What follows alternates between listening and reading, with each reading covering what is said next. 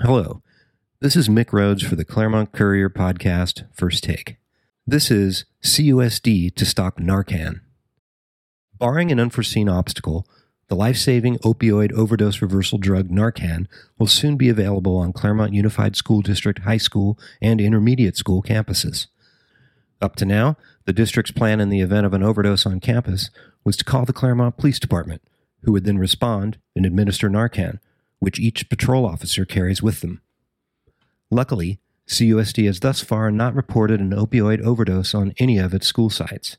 If that day does arrive, and with the fentanyl crisis worsening every day, that possibility becomes more and more likely, having Narcan available quickly on campuses could prove to have been a life saving choice.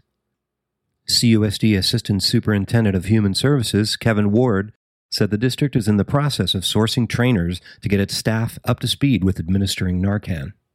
So we have capacity with our current staff and some trained staff currently that we've identified um, on campus that can also um, react like you know the CPD officers have. So I think our next step, um, what we're trying to look at right now, is finding a trainer to train the rest of our health services staff and our administrators, um, site administrators trained, and then secure those dosages for, you know, I think at least all of our secondary sites. The process of sourcing a Narcan trainer should be complete within the next one to three weeks, he added. That is our next step to, to train up our, our office staff and to have that on campus. After that, Narcan will be available in nurses' offices at El Roble Intermediate School, Claremont High School, and San Antonio High, according to Mr. Ward.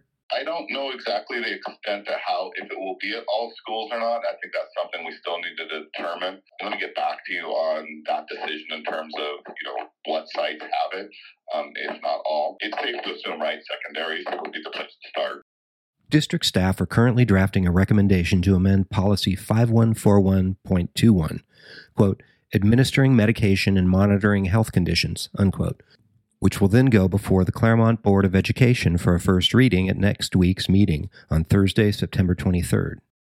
The specific language of the amendment will be posted Monday at www.claremont-ca.schoolloop, that's S-C-H-O-O-L-L-O-O-P dot com.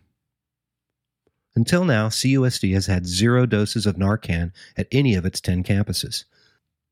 Forever 15 the Courier's investigation into the fentanyl crisis, published in three installments in late July and early August, jump-started the discussion at the district into remedying that oversight.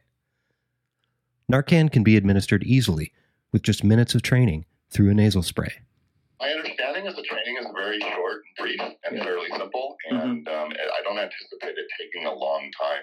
According to the latest data from the United States Centers for Disease Control and Prevention, 2020 was the deadliest year on record for opioid overdose deaths, with 93,331 Americans dying from both prescription and illicit opioids. Those stats included deaths attributed to fentanyl, the massively potent opioid painkiller 100 times stronger than morphine.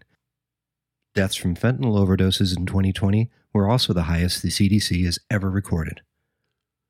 Brian Garner is the owner pharmacist at Claremont Village mainstay Hendricks Pharmacy. Narcan is a very effective and quick product, so you know, if parents are concerned about their teenagers, they should definitely have Narcan available. Narcan is affordable and often free, and is available at several locations in and around Claremont. Hendricks Pharmacy stocks it and takes all insurance plans but Kaiser. Pomona Valley Hospital Medical Center offers it free of charge, without a doctor's order, to minors or adults 24 hours a day, every day, in its emergency room.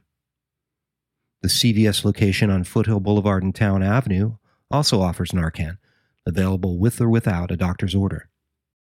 The cost of CUSD staff training and Narcan doses will likely be paid for out of general operating funds, Mr. Ward said. I don't know if there's any special fundings or things or whatever that would be applied to it. Like you, I've kind of heard that there are, you know, some grant programs and things like that. So, you know, I know the Health Services Department was doing that research and looking for that. This has been Mick Rhodes for the Claremont Courier podcast, First Take. Thanks for listening.